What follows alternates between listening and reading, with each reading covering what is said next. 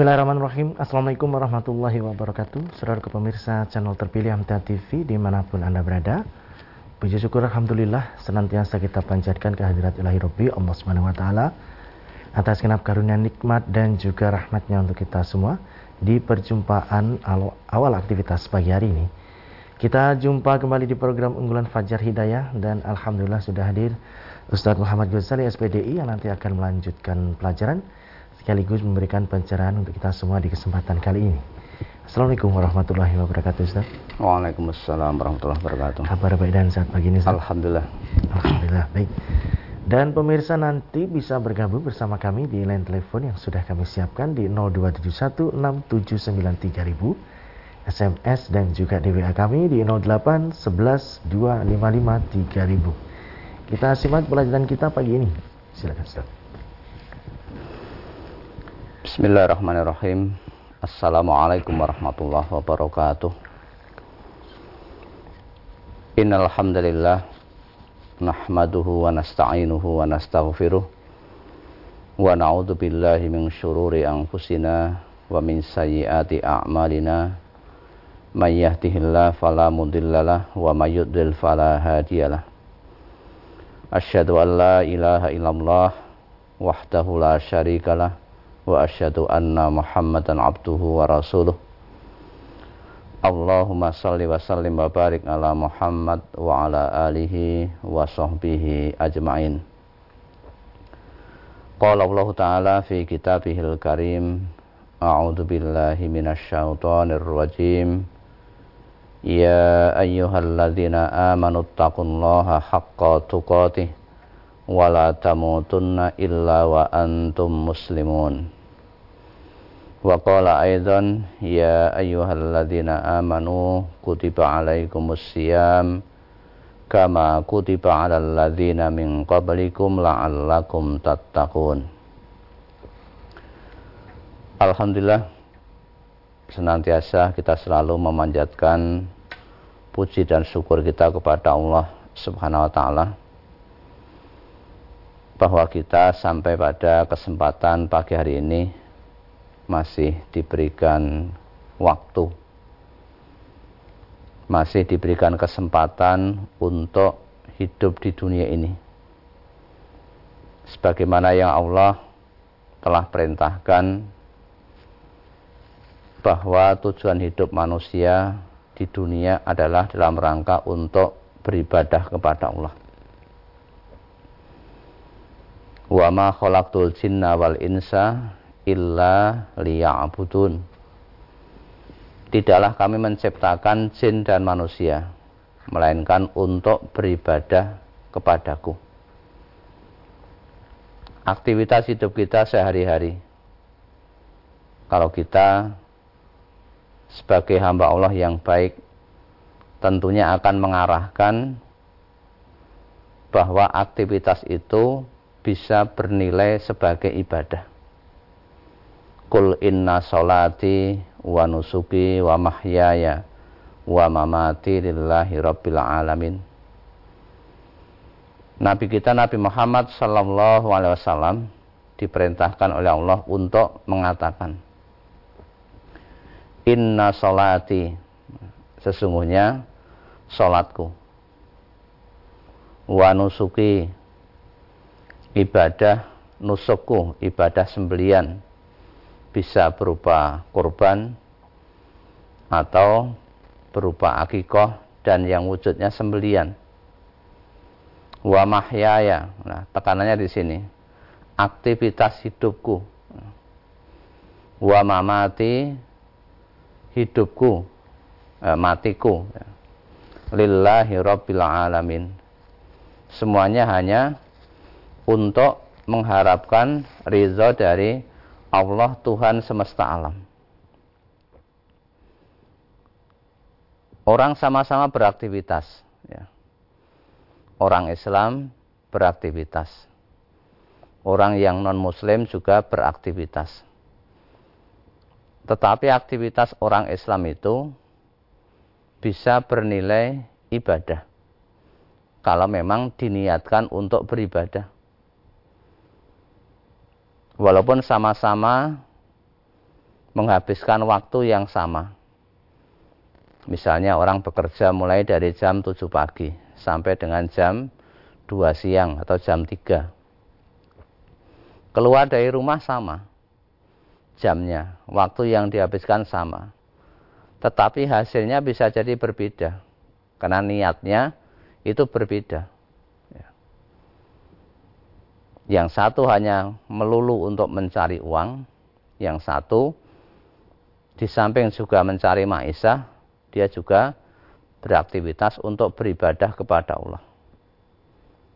Misalnya sebagai seorang pengajar, ya.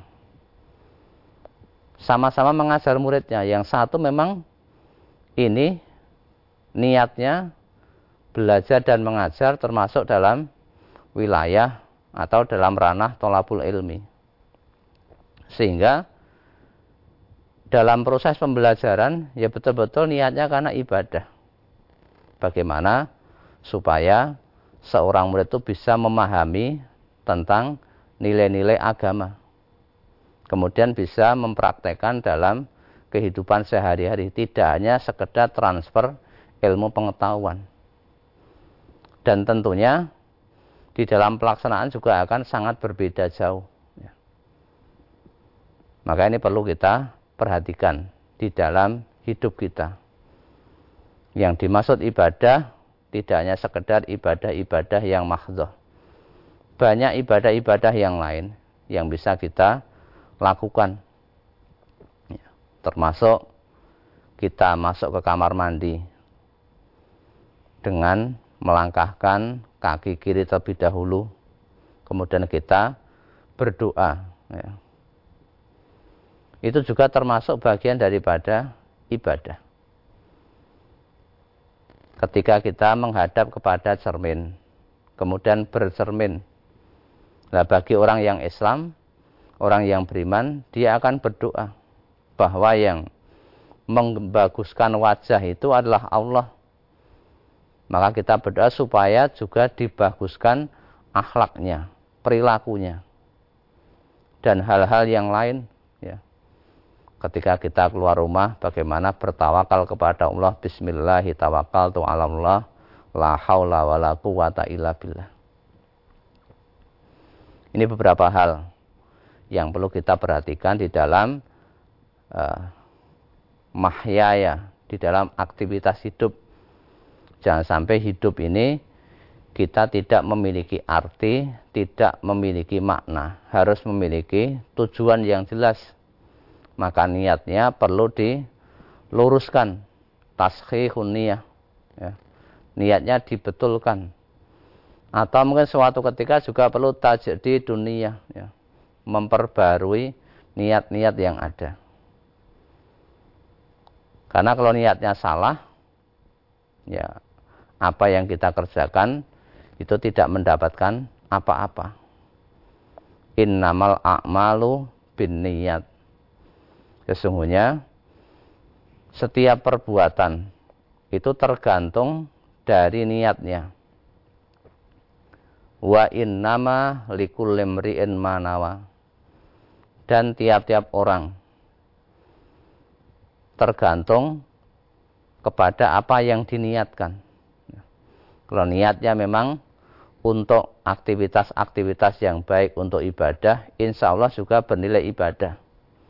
Tentunya dengan catatan, dengan syarat itu merupakan perbuatan yang baik, ya. Jangan sampai mencuri, ya, diniatkan untuk mencari nafkah bagi keluarga. Itu namanya bukan sesuatu ibadah, ya. Karena itu perbuatannya sudah merupakan perbuatan yang dilarang oleh Allah, perbuatan yang diharamkan oleh Allah. Selanjutnya para pemirsa MTA TV dan juga para pendengar Radio Persat FM yang bisa menyimak acara pada pagi hari ini. Kita hidup di dunia ini itu hanya sekali. Tidak ada orang yang hidup di dunia itu dua kali. Ketika sekali, bagaimana hidup ini bisa mengantarkan kepada kehidupan akhirat yang nanti di sana kita akan menjadi orang yang beruntung, akan menjadi orang yang berbahagia. Syukur bisa bahagia di dunia, juga bahagia di akhirat. Penentunya adalah hidup di dunia ini. Maka di dunia ini sebagai tempat untuk beramal, tempat untuk menanam, bukan tempat untuk memanen. Ad-dunya mazro'atun lil akhirah. Dunia ini merupakan sawah ladang yang perlu kita tanami sesuatu yang baik. Nanti hasil yang didapat adalah besok di akhirat. Jangan sampai kita pengen mencari bahagia di dunia sehingga melupakan kepentingan-kepentingan akhirat. Perlu kita ingat kembali ya, di surat Al-Furqan ayat 27 Allah berfirman, A'udzubillahi minasyaitonirrajim wa yauma ya'addud dhalimu ala yadayhi yaqul ya laitani takhadtu ma'ar rasuli sabila.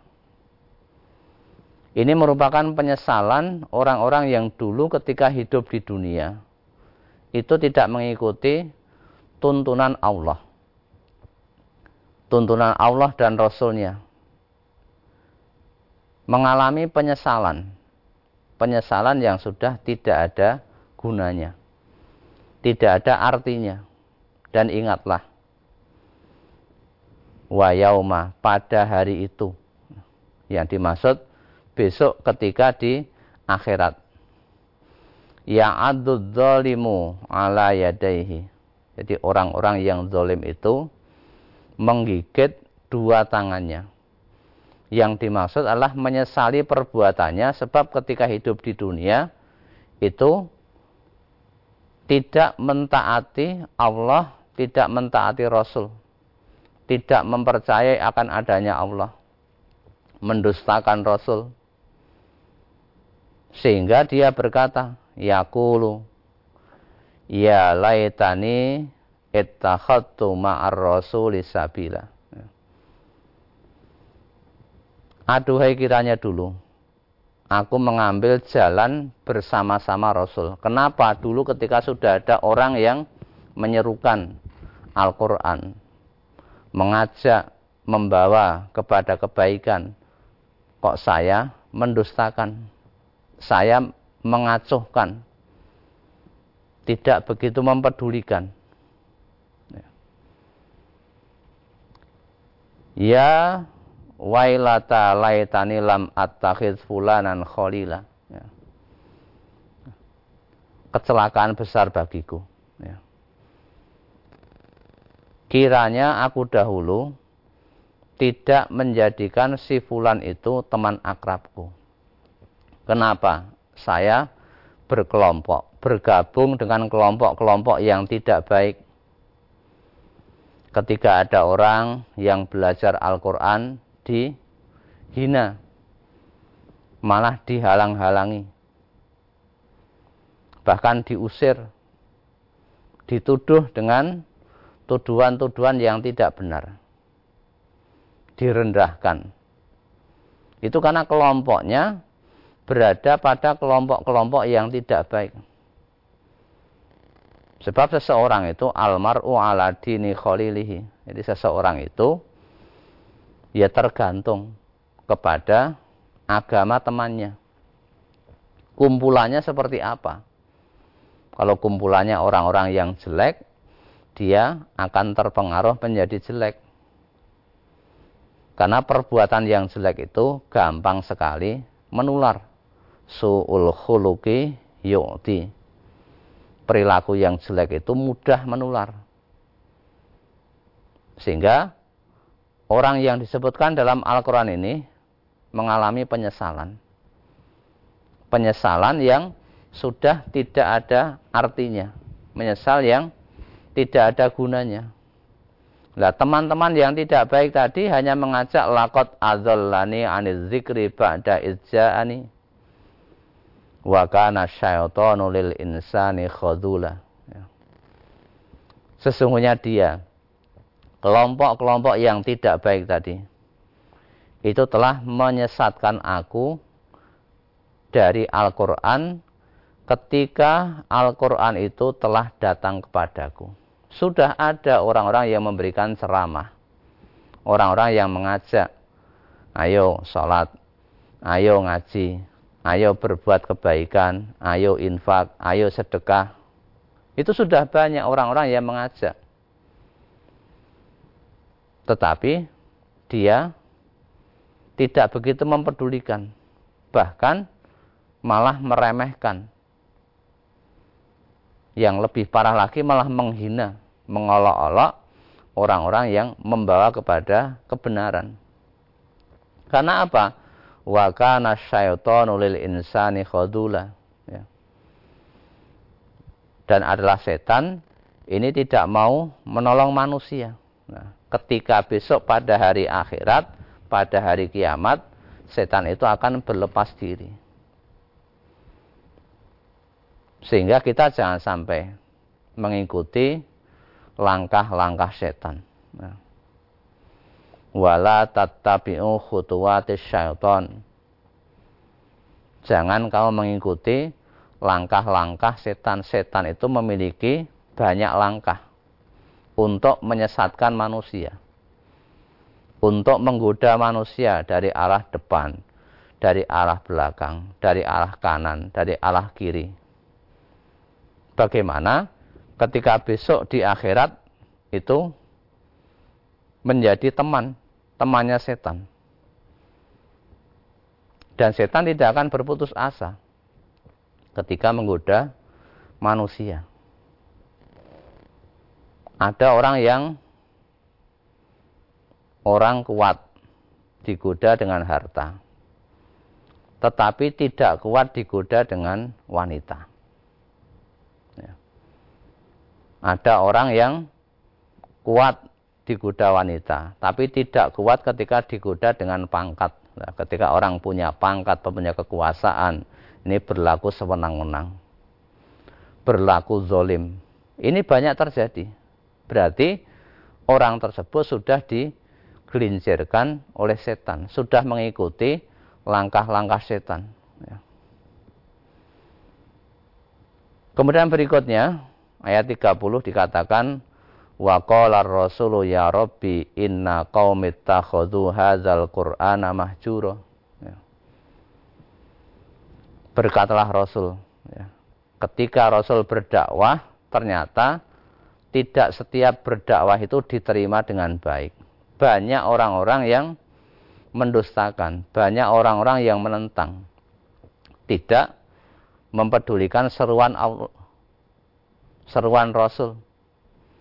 Inna qaumi, sesungguhnya kaumku, ittakhadhu hadzal qur'ana mahjura, menjadikan Al-Qur'an ini sesuatu yang tidak diacuhkan, tidak dipedulikan. Nah, ketika kita berdakwah ya biasa ada orang-orang yang menentang, itu sudah menjadi ketetapan Allah, sudah menjadi sunatullah ya. Nah, kita harapannya tidak menjadi orang-orang yang menghalang-halangi dakwah. Karena orang yang menghalang-halangi ketika Quran disampaikan, itu jelas tidak akan selamat. Jangan sampai nanti kita menjadi orang-orang yang menyesal ketika di akhirat ya, menjadi orang-orang yang terhadap Al-Quran itu tidak begitu memperhatikan. Maka momen sekarang ini ketika masih berada di bulan Ramadan, tentunya kami mengajak kita tingkatkan ketakwaan kita kepada Allah. Kita tingkatkan kepedulian kita terhadap Al-Quran. Yang Al-Quran itu merupakan petunjuk yang membawa kepada jalan yang paling lurus. Kitab yang di dalamnya tidak ada keraguan. Dan sebagai petunjuk bagi orang yang pengen bertakwa. Kalau orang sudah bertakwa, pasti akan dimasukkan ke dalam surganya Allah Subhanahu wa Ta'ala. wasari'u ila maghfiratin mir rabbikum wa jannatin arduhas samawati wal ardu uiddat lil muttaqin. Bersegeralah kamu menuju ampunan dari Tuhanmu dan bersegera untuk meraih surga, yang surganya itu seluas langit dan bumi, yang disediakan untuk orang-orang yang bertakwa, orang-orang yang mempedulikan terhadap Al-Quran.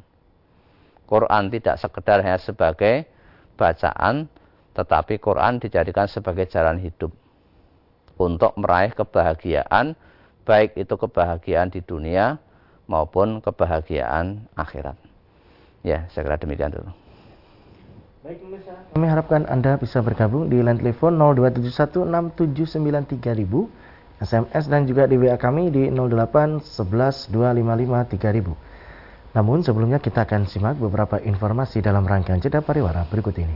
Ke pemirsa channel terpilih MTA TV dimanapun Anda berada, terima kasih Anda masih setia bersama kami, khususnya di program unggulan Fajar Hidayah pagi ini. Kami persilakan kesempatan pertama di line telepon 6793000 untuk bisa bergabung. Halo, assalamualaikum. Halo, assalamualaikum. Halo, assalamualaikum. Baik, silakan untuk bisa diulangi kembali di 6793000. Kita bacakan dulu saat yang ada di WA. Yang pertama dari siapakah ini? Nggak ada keterangannya ya. Mohon penjelasannya Ustadz, yang dimaksud mandi dahulu pada hari Jumat dan hari raya Idul Fitri atau Idul Adha, apakah yang dimaksud adalah mandi seperti mandi junub, yaitu berwudu terlebih dahulu, apa yang mandi seperti biasanya Ustadz? Ya, kita ketika pada hari raya, apakah itu hari raya Idul Adha maupun hari raya Idul Fitri atau hari Jumat, itu disunahkan untuk mandi. Pengertian mandi adalah takmimul jasadi bilma'i, jadi meratakan air ke seluruh tubuh ya, mulai dari kepala sampai dengan ujung kaki. Itu definisi mandi secara umum ya.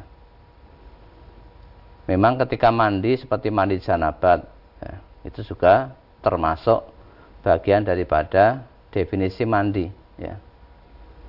Membersihkan seluruh tubuh dari kotoran-kotoran ya, yang masih melekat di dalam tubuh. Ya boleh dengan mandi seperti janabat itu ya, dimulai dengan wudhu, lah baru meratakan air ke seluruh tubuh, atau kita mengambil dalil umum yang namanya mandi itu yang mengalirkan air ke seluruh tubuh, mulai dari kepala sampai dengan kaki. Itu yang dimaksud definisi dari mandi itu, dan itu disunahkan bagi orang yang akan berangkat melaksanakan sholat id ya, atau sholat hari raya yang tiga tadi, hari raya Idul Fitri, Idul Adha maupun pada hari Jumat, disunahkan untuk mandi ya. Ya.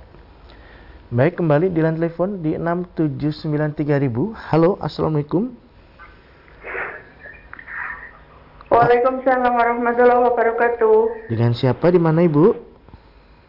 Ini dari Wonosobo Yati, Pak Ustaz. Silakan ya, Ibu Yati. Terima kasih. Assalamualaikum warahmatullahi wabarakatuh, Pak Ustaz. Waalaikumsalam warahmatullahi wabarakatuh. Silakan Ibu. Terima kasih. Oh, Pak Ustaz, yang ingin saya tanyakan begini, mau minta tolong sekali untuk suami saya. Semalam kan suami saya terawih, lalu di dalam musala itu ada saudara kita yang belum sepaham. Pokoknya di kuping suami saya itu nggak enak sekali, sampai suami saya memutuskan untuk pulang, tidak jadi terawih. Ngadu sama saya bingung Mbak Ustadz mau bilang apa. Kata suami saya kan, nggak enak banget ya gini. Ih, saya kok rasanya gimana, gemes ya gitu kalau ketemu dia, mau saya hafalkan gitu rasanya. Saya mau bilang apa, mau nyegah atau mau bagaimana kan saya nggak tahu caranya bagaimana. Jadi ini suami saya mendengarkan bagaimana dengan orang yang nggak enak hati mengatain, lalu apa dibiarkan atau bagaimana Pak Ustaz? Terima kasih. Wassalamualaikum warahmatullahi wabarakatuh. Waalaikumsalam warahmatullahi wabarakatuh. Ya, tadi kan niatnya yang pertama adalah mau berangkat sholat isya, kemudian dilanjutkan dengan sholat tarawih. Jadi niatnya dari rumah itu untuk ibadah. Ya. Maka tentunya ya harus diluruskan niatnya untuk ibadah. Ya. Di dalam melaksanakan ibadah atau kita di dalam melaksanakan perintah Allah. Atau di dalam kehidupan itu tidak semua orang itu pasti cocok sesuai setuju dengan kita. Pasti ada orang yang tidak suka. Nabi sendiri sebagai manusia sempurna, ketika menyampaikan seruan-seruan dakwah, banyak sekali orang-orang yang membenci, mencaci maki, mengata-ngatai dengan kata-kata yang syairim majnun, ya. Penyair gila atau penyihir gila. Itu Nabi, ya. Tetapi apakah Nabi itu kemudian sakit hati? Tidak, ya. Nabi kita pernah bersabda, Selman kotoaka, sambunglah orang yang memutus hubungan dengan kamu. Wa'ati man haramaka, ya. Berilah orang yang mengharamkan pemberian kepadamu. Wa'fu amman zolamaka, maafkanlah orang yang mendolimi kamu. Nabi itu memiliki sifat pemaaf. Sekalipun ketika berangkat ke masjid tadi kan hanya ketemu, kemudian tidak cocok hatinya, mau gemes, mau diapakan. Lah Nabi itu berangkat ke masjid diludahi, ya. Diludahi oleh orang Yahudi. Dan itu tidak hanya sekali, tidak hanya dua kali. Tetapi Nabi memiliki sifat pemaaf. Wa'fu aman dzolamaka, maafkanlah orang yang menzolimi kamu. Lah kebetulan orang yang meludahi tadi sakit. Nabi lantas tidak membenci, malah ditengok, didoakan agar Allah memberi kesembuhan. Ini sifat yang perlu kita bangun, sifat yang perlu kita tanamkan dalam diri kita. Jangan sampai kita mudah untuk sakit hati, ya. Mudah tersinggung, ya. Ini harus dihindari, sehingga perlu kita hilangkan gil-gil itu, ya. Kita doakan aja orang yang mungkin tidak cocok tadi. Wala taj'al fi qulubina lilladzina amanu rabbana innaka raufur rahim, ya. Kita berdoa kepada Allah jangan sampai ada gil-gil di dalam hati kita. Tadi kan sama-sama orang yang berangkat ke masjid, dia juga orang beriman, ya. Jangan sampai ada gil-gil, ganjalan-ganjalan yang tidak enak di dalam hati kita, ya. Ya. Baik, berikutnya di WA dari Ibu Siti di Karanganyar. Yang pertama, apakah ada surat yang membahas tentang kufur nikmat dan syukur nikmat, Ustaz? Yang kedua, mohon dijelaskan ciri-ciri kufur nikmat dan syukur nikmat tersebut. Kemudian yang ketiga, bagaimana kiat-kiat agar bisa selalu bersyukur atas nikmat dari Allah? Ya. Banyak ayat Al-Quran yang menyebutkan agar kita bersyukur terhadap nikmat Allah. Kita dilarang mengkufuri nikmat Allah. Ayat yang sudah populer itu ada di surat Ibrahim, itu ayat 7, wa itta'adzana rabbukum la in syakartum la azidannakum wa la in kafartum inna azabi lasyadid, ya. Dan ingatlah tatkala Tuhanmu memaklumkan, ya, Sesungguhnya jika kamu bersyukur, lain syakartum, jika kamu bersyukur, la azidannakum, pasti kami akan menambah nikmat kepadamu. Wala in kafartum, dan jika kamu kufur atau tidak mau bersyukur, inna azabi lasyadid, sesungguhnya azabku atau siksaku sangat pedih. Jadi orang yang bersyukur akan ditambah nikmatnya, orang yang kufur akan disiksa dengan siksa yang sangat keras. Kemudian bagaimana kiat-kiat orang untuk bisa bersyukur? Ya. Nabi kita sudah memberikan cara. Ya. Ungzuru ila man huwa asfala minkum, wala tangzuru ila man huwa fauqakum, fa innahu ajdaru alla tazdaru nikmatallahi alaikum. Lihatlah orang-orang yang berada di bawah kamu. Jangan kamu melihat orang-orang yang di atas kamu. Karena dengan melihat orang-orang yang di bawah kita, itu kita akan lebih pantas, ya, untuk tidak menganggap remeh nikmat yang sudah diberikan oleh Allah kepada kita. Misalnya kita masih punya kaki, masih punya mata, ya, masih sehat, cuma kurang kaya sedikit. Ya. Nah, karena yang dilihat orang-orang yang di atasnya, ya, orang-orang yang mungkin rumahnya mewah, mobilnya mewah, tok saya nasibnya seperti ini. Lihatlah orang-orang yang di bawah kita. Ada orang-orang yang tidak punya kaki, ya, jalan harus memakai kursi roda. Ada orang yang tidak punya penglihatan, ketika jalan harus memakai tongkat, ya. Berarti keberadaan kita masih jauh lebih baik. Ini perlu kita syukuri. Nah, kalau kita melihat orang-orang yang di atas kita, ya adanya hanya kurang. Akhirnya kurang mensyukuri nikmat, banyak mengeluh, ya, banyak menyesali nasib. Padahal nikmat yang diberikan oleh Allah itu sangat luar biasa, sangat banyak. Itu sebagai jalan bagaimana agar kita bisa mensyukuri nikmat. Jadi kita memandang, melihat orang-orang yang keberadaannya, posisinya, keadaannya di bawah kita. Jangan suka melihat orang-orang yang di atas kita. Karena dengan sering melihat orang yang di atas kita, kita nanti tidak mudah untuk bersyukur. Banyak mengkufuri nikmat yang diberikan oleh Allah. Ya. Ya. Berikutnya dari SMS di saudara kita yang ada di Banyumas menanyakan, Ustadz, saya orang yang cacat, sakit menahun. Sholatnya dengan berbaring, tidak bisa duduk. Dan alhamdulillah saya kuat untuk puasa, lancar sampai sekarang.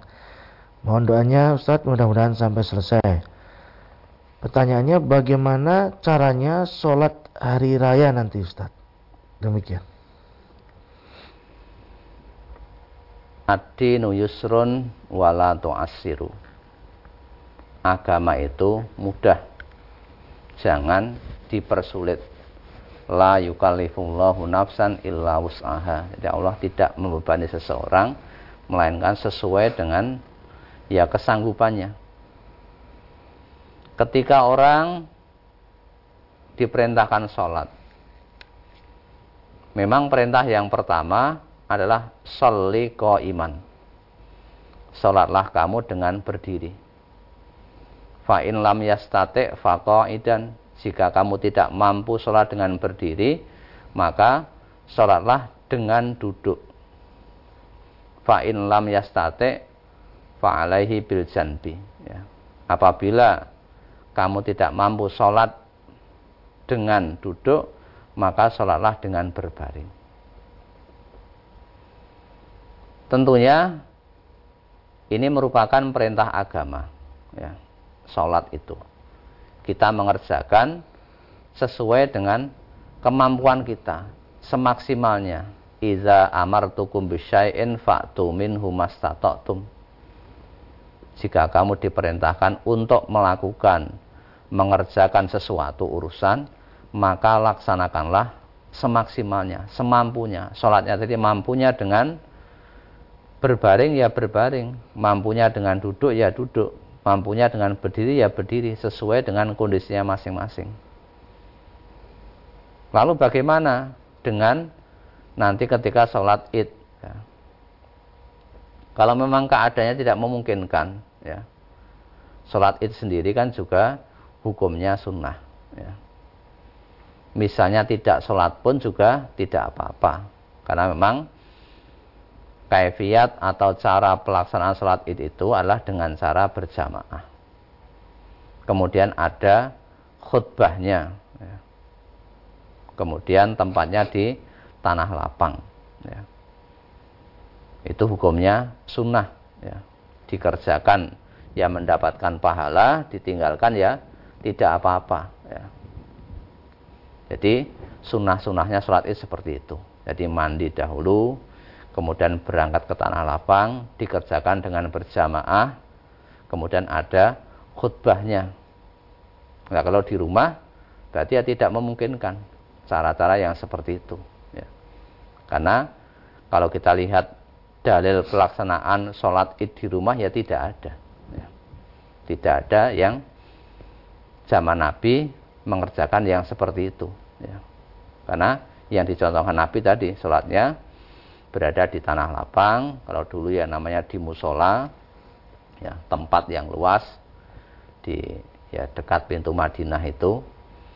Kemudian tadi berjamaah dan ada khutbahnya tadi, ya. Baik, satu lagi Ustaz di WA kembali dari Bapak Nardi di Cilacap.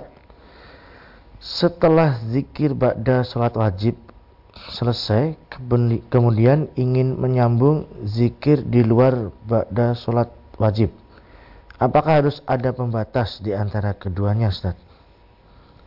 Ya, kita tidak usah terlalu mempersulit diri di dalam kita mengerjakan agama itu. Apa yang sudah ada itu kita lakukan. Macam-macam zikir, model zikir itu jumlahnya banyak, ya. Yang kita sudah familiar, sudah biasa. Ketika zikir habis sholat wajib, kita membaca istighfar 3 kali, ya.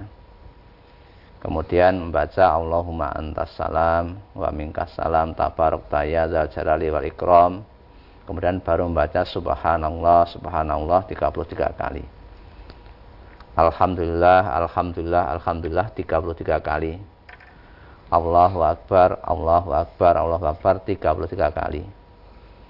Kemudian la ilaha illallah wahdahu la syarikalah lahul mulku walhaul hamdu wa huwa ala kulli syai'in qadir. Ya, itu rangkaiannya, salah satu bentuk zikirnya seperti itu. Atau ada yang membaca subhanallah 10 kali juga ada. Alhamdulillah 10 kali juga ada. Allahu akbar 10 kali juga ada. Ya. Jadi ada beberapa bentuk zikir. Nah, setelah itu kalau mau disambung dengan zikir lagi yang lain bebas, ya silahkan saja. Ya ayyuhalladzina amanu dzkurullaha dzikran katsiran wasabbihuhu bukratan wa asila. Kita diperintahkan untuk zikir sebanyak-banyaknya. Zikir itu apa toh? Zikir itu kita ingat kepada Allah, ya. Ketika kita mau berangkat kerja, keluar rumah, berdoa, itu termasuk bagian daripada zikir, ingat kepada Allah. Kemudian kita setelah itu naik kendaraan, itu juga zikir kepada Allah, ingat kepada Allah, ya. Masuk kantor, mengucapkan salam, juga kita zikir kepada Allah. Jadi banyak hal yang disebut zikir itu kita ingat kepada Allah. Jadi kalau tadi yang ditanyakan setelah sholat wajib apakah pakai jeda atau tidak, ya pakai ya boleh, tidak ya boleh. Jadi kita tidak perlu mempersulit diri di dalam kita melaksanakan agama Islam ini, karena agama itu mudah. Wa ma'alaika fiddini min haraj. Di dalam kita beragama itu tidak ada sesuatu yang menjadikan diri kita sesak, sempit. Ya. Jadi agama itu sangat mudah. Nah, yang mempersulit itu kadang-kadang manusia itu sendiri. Ya. Baik Ustaz, kami sampaikan terima kasih atas pencerahannya kesempatan kali ini. Assalamualaikum warahmatullahi wabarakatuh. Waalaikumsalam warahmatullahi wabarakatuh. Baik saudaraku pemirsa channel terpilih MTA TV dimanapun Anda berada, demikian tadi telah kita simak dan itu bersama program Unggulan Fajar Hidayah di kesempatan pagi ini. Kita jumpa kembali di kesempatan mendatang. Saya Tom El-Fatani pamit undur. Alhamdulillahirabbil alamin. Subhanakallahumma wa bihamdika asyhadu an la ilaha illa anta astaghfiruka wa atubu ilaik. Assalamualaikum warahmatullahi wabarakatuh.